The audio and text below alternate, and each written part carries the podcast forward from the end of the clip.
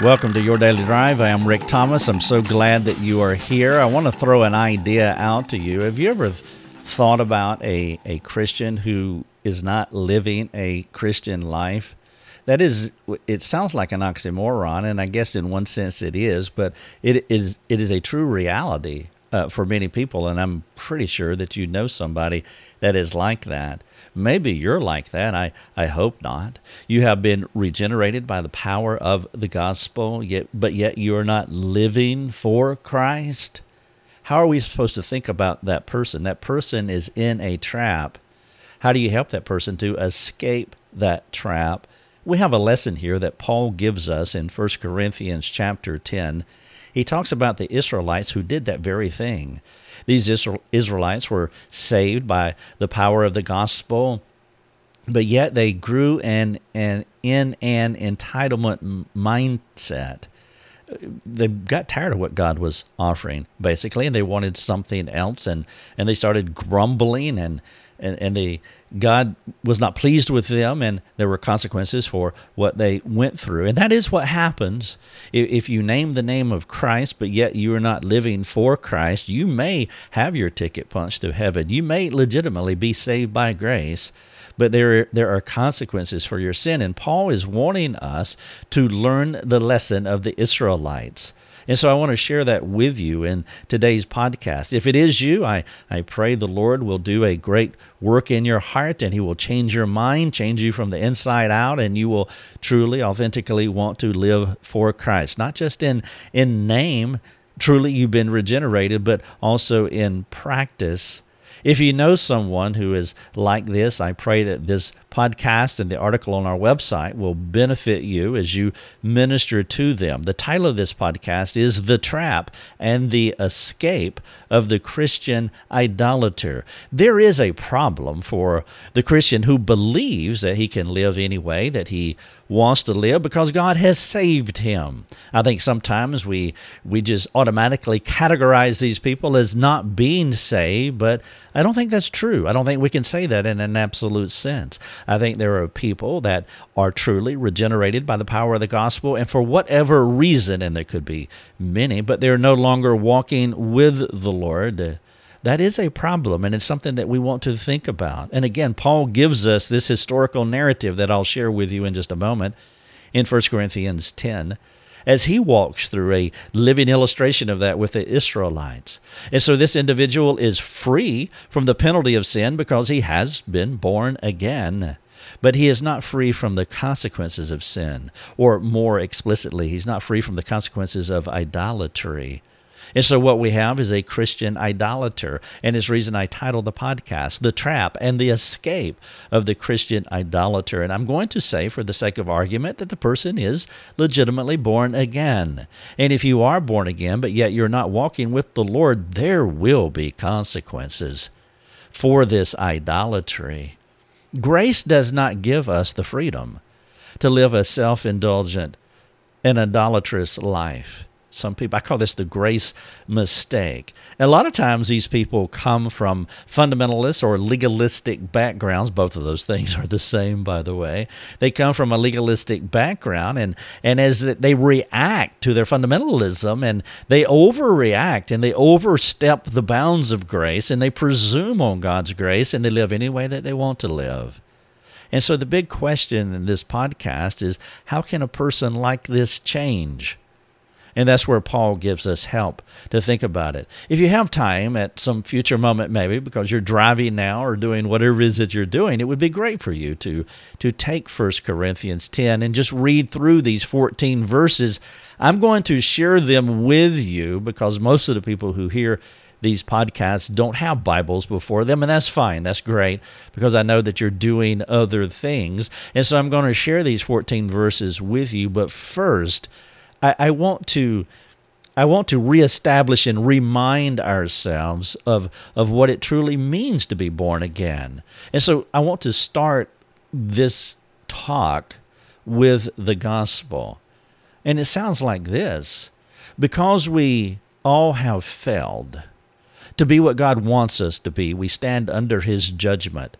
That is the human condition. That is where everybody is, with no exceptions. We have failed. We are Adamic. We are totally depraved. We are incapable of changing our situation and escaping punishment. It is not possible. We are deeply flawed and broken. The human condition, and I know this doesn't sound good to most people, but the human condition is pathetic because of sin. Even the good things we do, these things happen from selfish motives. And though people may look at the good things that we do, and they may perceive our actions as good, as Isaiah said, the, the Lord doesn't accept them as an answer for the human condition. Even our good deeds are like filthy garments, per Isaiah. According to the Bible, we're stuck. We are deeply flawed. And because of our profound brokenness, the Bible demands that we pay for our attitudes, for our words, for our actions. And this demand creates an unsolvable problem for the human perspective. It's a conundrum, it's a puzzle. The corrupted, the finite cannot satisfy the infinite, holy God. But the Bible offers hope through the death and the resurrection of Jesus Christ, which is at the heart of the gospel. The gospel has always been in eternity past, the gospel will always be in eternity future. But, but the epicenter of the gospel is the, the life of Jesus Christ, his death, his, his resurrection, his ascension. The Father punished his one and only Son for our sins. We have the privilege of trusting the works of Christ rather than our pitiful offering. If we do trust Him, the Lord will save us from ourselves. He will save us from the penalty and the future punishment that all believers will receive. This truth that I'm sharing here is, is what it means to be saved by grace. The Savior accomplished everything we need to be right with God. This excellent news for the incapable, that's you, that's me, is that we only have to trust the capable. That is Christ. If the incapable, you and me, trust the capable, Jesus Christ, then we are born again.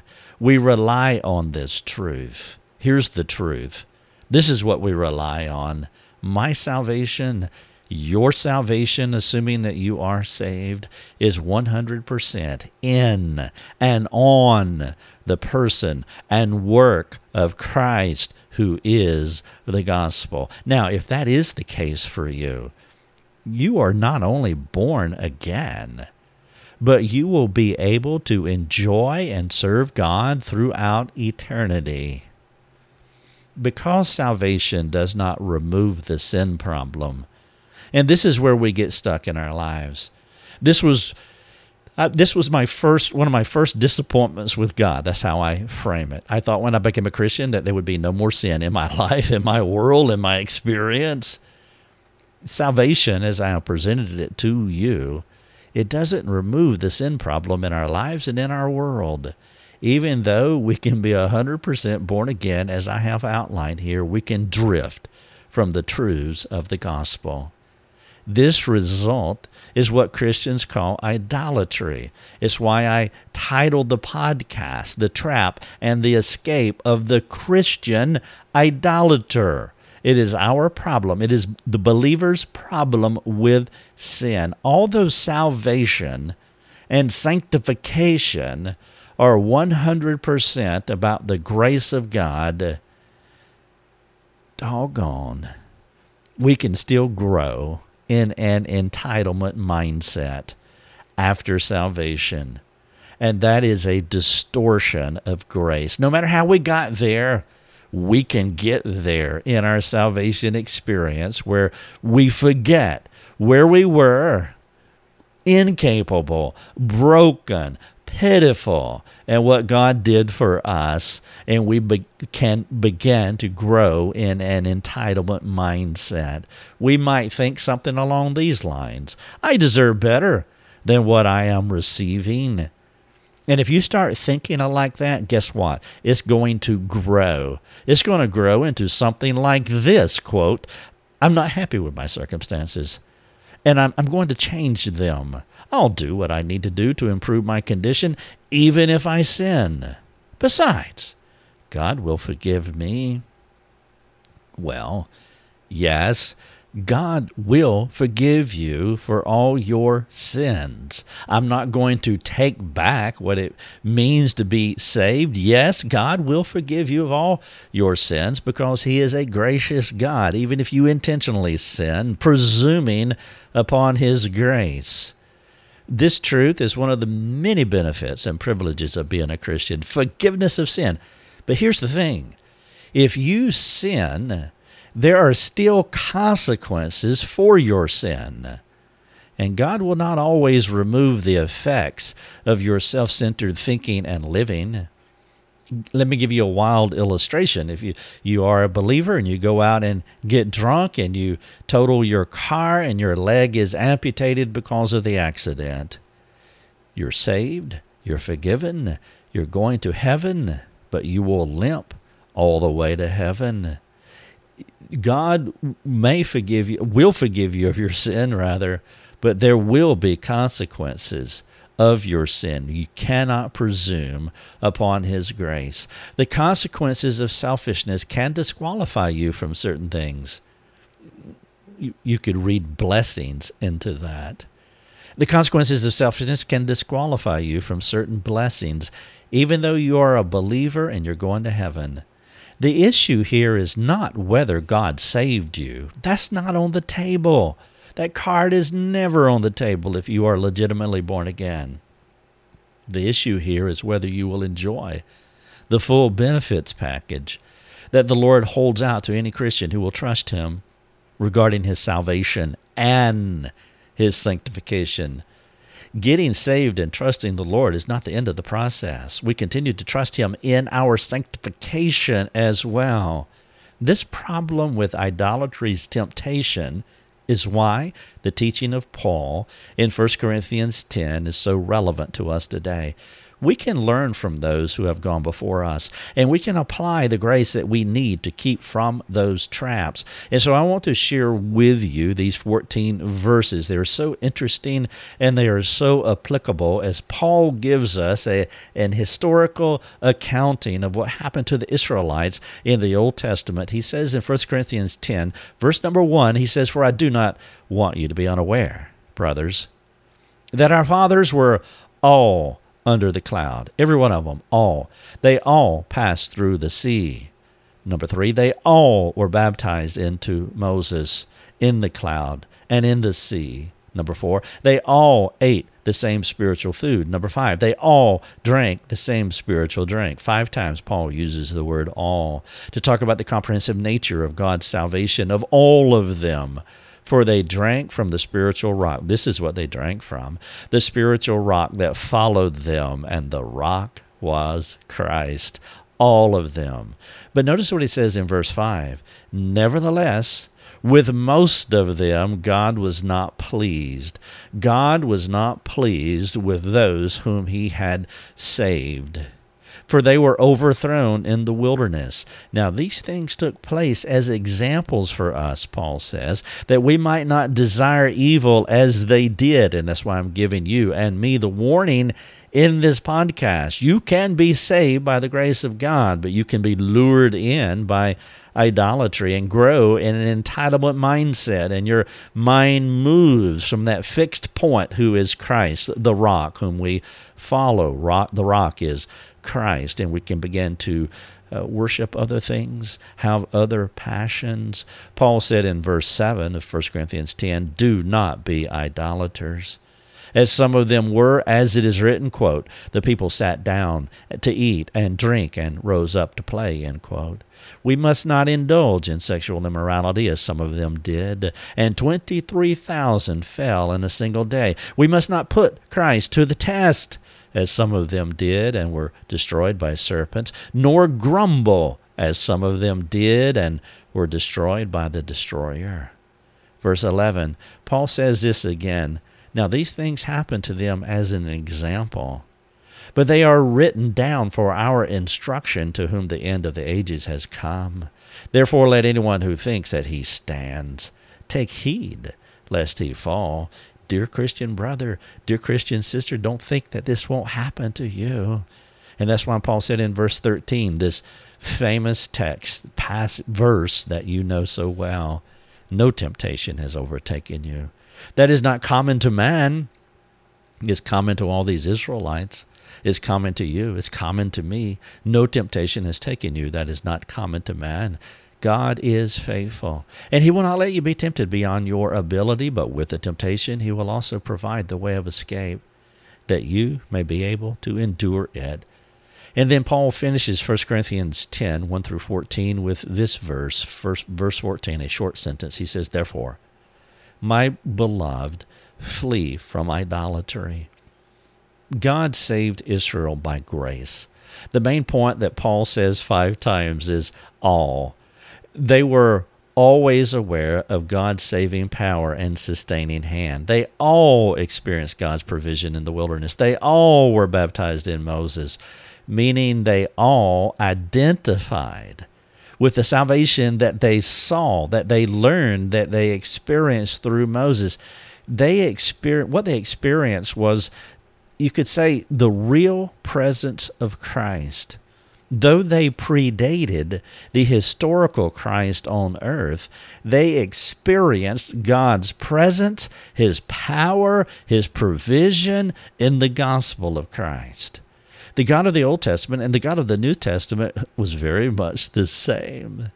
Notice how the Bible tells one story, the gospel story, as seen in Christ. But Paul went on to say, even though they all experienced this salvation, as they, they followed the rock, as, as Paul said, that spiritual rock that they drank from, that rock was Christ, Paul said.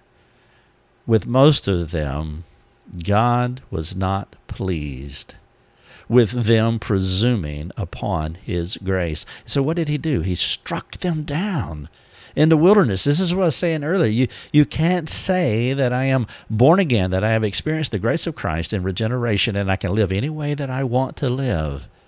They became presumptuous, complacent, grumbling, dissatisfied with God's methods. So God allowed them to experience the consequences of their sin. This tragedy, Paul is teaching, is what happened in the past, but the warning is to us because it can happen to us now. And so God is mercifully instructing us through Paul not to set our hearts on evil as the Israelites did.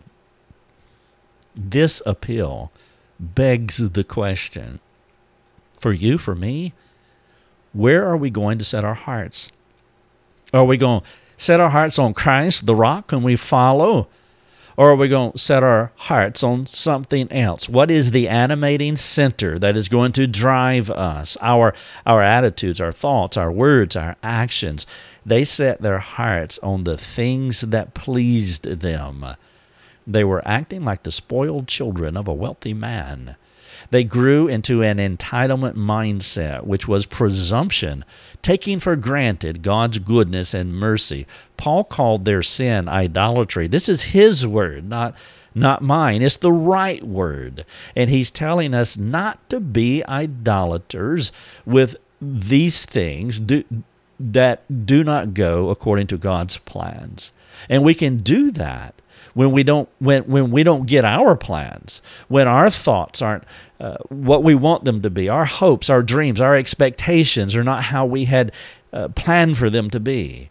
We we can begin to drift from God and when you do that, through that kind of disappointment, what you will do is you will erect idols and those idols will be reflective of your hearts. That's what the Israelites did. You set up idols externally, a life. You build a life around you the things that you do, the context in which you participate, the friends with whom you associate. You build a life around you, but the, the life that we build around us is merely reflective of what is going on inside of us. Who you are on the inside and what you do on the outside are consistently the same. And there will always be a stronger passion and a weaker passion or master. Jesus said you cannot serve two masters. One of those will win out.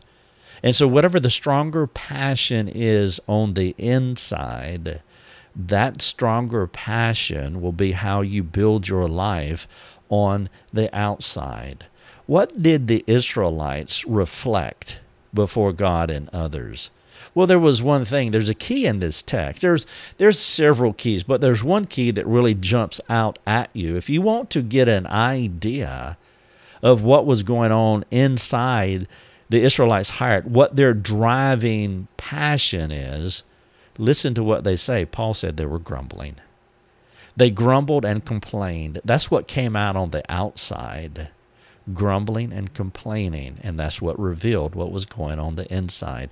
Their reaction to what was happening in their life, it was a clue to their animating center, their true passion, the stronger master that they were serving. If you want to know what a person's animating center is, listen to them these Israelites were spreading their idolatrous thinking to others through grumbling and complaining, and they began to contaminate others, and it motivated God to judge them. He had no choice but to judge his saved children. Listen to that sentence God judged his saved children. Even though God saves people by grace, these people specifically the children of Israel were testing him rather than trusting him. You don't want to test God this way by, by having an entitlement mindset that is identified by grumbling, which reveals what is going on inside of you. You will test God, not trust Him, and you will experience the consequences of a lack of trust. These things happen as an example for our instruction so that you and me, so that we will learn the lesson. Just because you experience God's grace initially in the past, and though it was profound, it does not mean that will, it will always be the same. The application of grace has to be a daily occurrence. And if it is, when the test comes, there will be a way out of that temptation because God provides a means of escape. You can trust God in the times of testing if you are a daily appropriating His grace in your life. This idea of idolatry, which is what Paul has been talking about, throughout this passage of Scripture in 1 Corinthians 10. Tim Keller gave an excellent definition of idolatry. I'll just share it with you here. It is very clear and outstanding. He said, When you look to some created thing to give you what only God can give, that is idolatry. An idol is anything in your life that is so central to your life that you can't have a meaningful life if you lose it. Tim Keller talking about idolatry.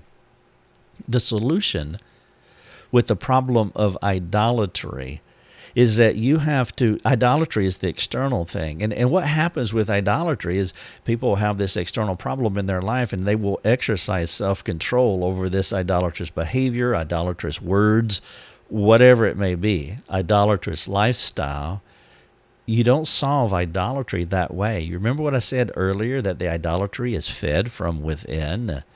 And so you don't address idolatry primarily by self control because the idolatry is being fueled internally. The primary issue is not the idol that you see and that you experience, but is the fuel. It is the idolatrous passions that is fueling the idolatry from within. Self restraint only works when the Lord is your animating center. If you want to address the idolatry in your life, then you have to change your animating center. It, so it begs a question, actually. Do you know what your deepest passions are? See, most people have a legalistic understanding of idolatry, and so they address it primarily and only by cutting away, by amputating, cutting off the idol, whatever's in their life, but they don't realize that they have this animating center, this evil passion within them, these desires that they are not perceiving that's fueling the idolatry. Do you know what your deepest passions are?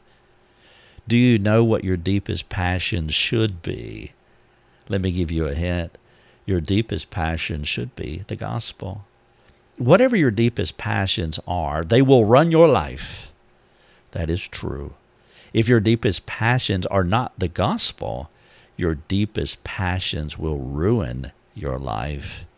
There is only one right answer as to what your most profound passions should be, and that is the gospel. Exhibiting self control or willpower as you try to extinguish the things in your external life, that's not how you to respond to situations. You have to respond to, to this problem of idolatry you have to respond by crushing the animating center. Your heart, my heart, is always looking for one supreme object to rule us. What rules you? Keller's implication of idolatry is like this the only way to dispossess the heart of an old affection is by the expulsive power of a new one. Are you experiencing the expulsive power of the gospel that will blow out that old affection, that hidden secret passion? To experience release from the bondage of sin, you must have a unique, a supreme, and expulsive affection that takes over you.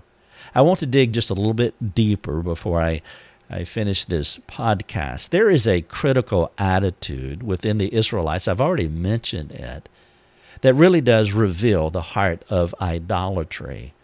And, and I want you to, to think about this because you, you fall prone to this as I do, and that's why I want to highlight this, this one particular attitude that, that will give you a clue to an idolatrous heart. That what is that attitude is grumbling. It's it's complaining. If you hear a person that it, and I'm, I'm not talking about just a, a punctiliar moment of complaining, a moment of, of complaining, but a person who who is characterized as a complaining person. If you're hearing that, a grumbling person, as these Israelites were, it means that they have misplaced their passions and they need to be dispossessed with the expulsive power of the gospel. A person like this indicates a lack of trust, believing God in moments of temptation. Whenever you're not trusting, you are idolatrous, idolatrous. And there is a dissatisfied craving in your soul that you're trying to satisfy your way. Idolatry, that kind of idolatry, will always lead to unsavory consequences. What if you took some time to examine the outward effect, like, say, grumbling or complaining, of your inward passions? When you are selfish or self centered regarding a relationship, for example, you're in a relationship, a marriage, or, or, or maybe a sibling relationship, or a friendship. When you are selfish or self centered regarding that relationship, how have the consequences of your selfishness hindered that relationship? I don't want you to move too briskly here. I would love you to spend time thinking about this. In fact, you can pull up this article. I would love for you to do that. The trap and the escape of the Christian idolater. I want you to think about your most precious or valued relationships and, and reflect upon how selfish and self centered behaving in the relationship how the consequences of that has hindered the relationship. Question number two What do you believe that relationship could be if you were relating to this person like Christ or Paul or how any other mature Christian would interact with such a person. There are more things to to say here. I've got some more to this article here, and I would love for you to read it if you have time. I would love for you to meditate upon the Israelites as Paul laid it out for us in 1 Corinthians chapter 10.